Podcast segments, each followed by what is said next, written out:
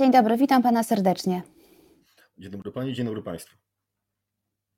Krajowy Rejestr Zadłużonych, bo o nim dziś będziemy e, rozmawiać, zaczął działać 1 grudnia 2021 roku, ale jak się okazuje tylko teoretycznie, bo ciągle są z nim e, problemy i spędza sens powiek sędziom, komornikom, prawnikom, doradcom restrukturyzacyjnym zdaje się również. No tutaj się z- w pełni zgadzam. Mamy potężne problemy związane z obsługą tego systemu. E, System e, jakby nie działa e, w zakresie, w którym powinien funkcjonować e, bez e, jakichś specjalnych problemów. Bo ja tutaj wychodzę z założenia, że mm, każdy nowy produkt, czy też nowy system informatyczny ma pewne swoje, mm, powiedzmy, dziecięce błędy, natomiast jakby skala problemów, z którymi się spotykamy na co dzień jest bardzo duża. Mm. Sądy podobno z powodów technicznych e, wstrzymują się z upadłościami. Potwierdza pan to? Nie wiem, dotarły do pana takie informacje? Czy z racji tego, że nie jestem, y, jestem doradcą e, restrukturyzacyjnym, a nie sędzią, e, trudno mi się bezpośrednio wypowiadać na temat tego, czy e, w tym momencie sędziowie nad tym pracują, czy też nie. Jednakże e, wiem, że dochodziły e, do nas informacje w ramach działań sądu e, w Krakowie, sądu upadłościowego, że e, no, sędziowie nie mieli em, aktywnego dostępu do tego systemu przez okres około dwóch miesięcy, więc tutaj ta kwestia związana z tym, że e, sądy nie pracują w systemie, mogła mieć miejsce. Mam nadzieję, że została już rozwiązana. Rejestr co do zasady miał ułatwić restrukturyzację, ale zdaje się na razie tak to nie wygląda. Tak. Ja chciałem tutaj zwrócić tak naprawdę uwagę na e, coś szalenie istotnego, co się wydarzyło w ogóle w prawie restrukturyzacyjnym na przestrzeni ostatnich dwóch lat. No więc na kanwie e, tutaj e, tych wydarzeń społeczno-gospodarczych, które były związane z pandemią, ustawodawca zdecydował się na stworzenie uproszczonego systemu, czy też uproszczonego sposobu restrukturyzacji, jakim była tak zwana restrukturyzacja covidowa z tarczy 4.0. Źródłem tego sukcesu y, była niewątpliwie y, prostota, odform- odformalizowanie tutaj działań, które były podejmowane w ramach tego sposobu restrukturyzacji, y, przy oczywiście pewnych, pewnych nie- nie- niedociągnięciach i błędach, ale skutkiem tego było to, że cały system zaczął funkcjonować.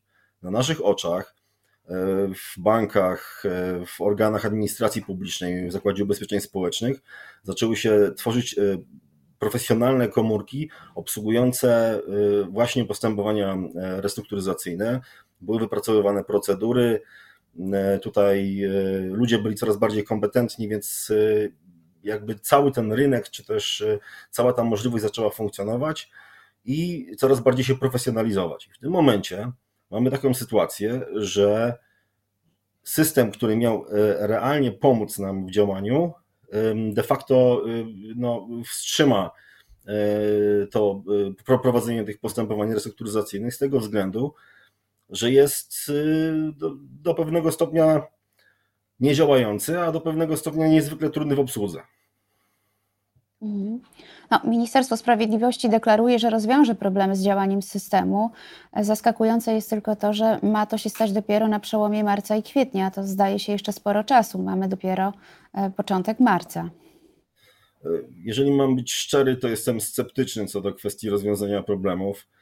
E, Na bieżąco te problemy są rozwiązywane, niewątpliwie. Jesteśmy w kontakcie z informatyczną firmą, z tym helpdeskiem, który, który nam pomaga rozwiązywać problemy. No i one są e, realnie rozwiązy, rozwiązywane. Natomiast e, tutaj jest jakby e, trochę inny problem, na który też chciałem Państwu zwrócić uwagę mm, ponieważ system wprowadza konieczność wykonywania wszystkich czynności przez ten system. Żeby być użytkownikiem tego systemu, trzeba się tam mm, zalogować, trzeba posiadać stosowne certyfikaty, podpisy elektroniczne i tak.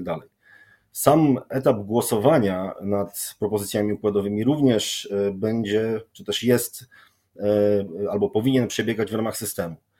I tutaj, e, proszę Państwa, ja widzę potężny problem, bo sposób oddawania głosu jest na tyle skomplikowany, że może to realnie uniemożliwić dochodzenie tych postępowań, które już są zarejestrowane w systemie, do skutku. Tutaj myślę, że ktoś nie do końca przemyślał sposób, w jaki wierzyciel powinien oddawać głos w ramach przedstawionych mu propozycji układowych.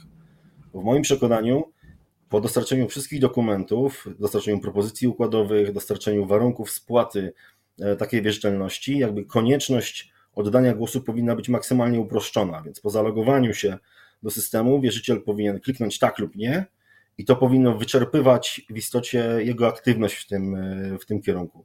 Tak niestety nie jest i ja, e, proszę Państwa, naprawdę e, obawiam się, że wszystkie te postępowania, które zostały wszczęte na początku tego roku, gdzieś na przełomie marca i kwietnia po prostu zakończą się porażką z tego względu, że nie będziemy mogli osiągnąć kworum które będzie kwalifikowało nas do tego, żeby uznać głosowanie za ważne.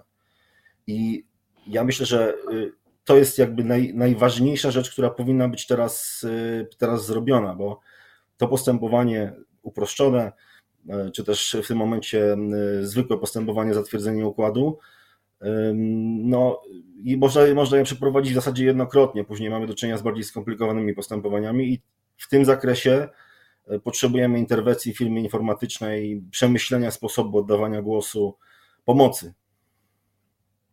Ale to wszystko, co Pan mówi, może powodować, że wszyscy będą zniechęceni w ogóle do korzystania z tego systemu, skoro to wymaga aż tylu skomplikowanych czynności.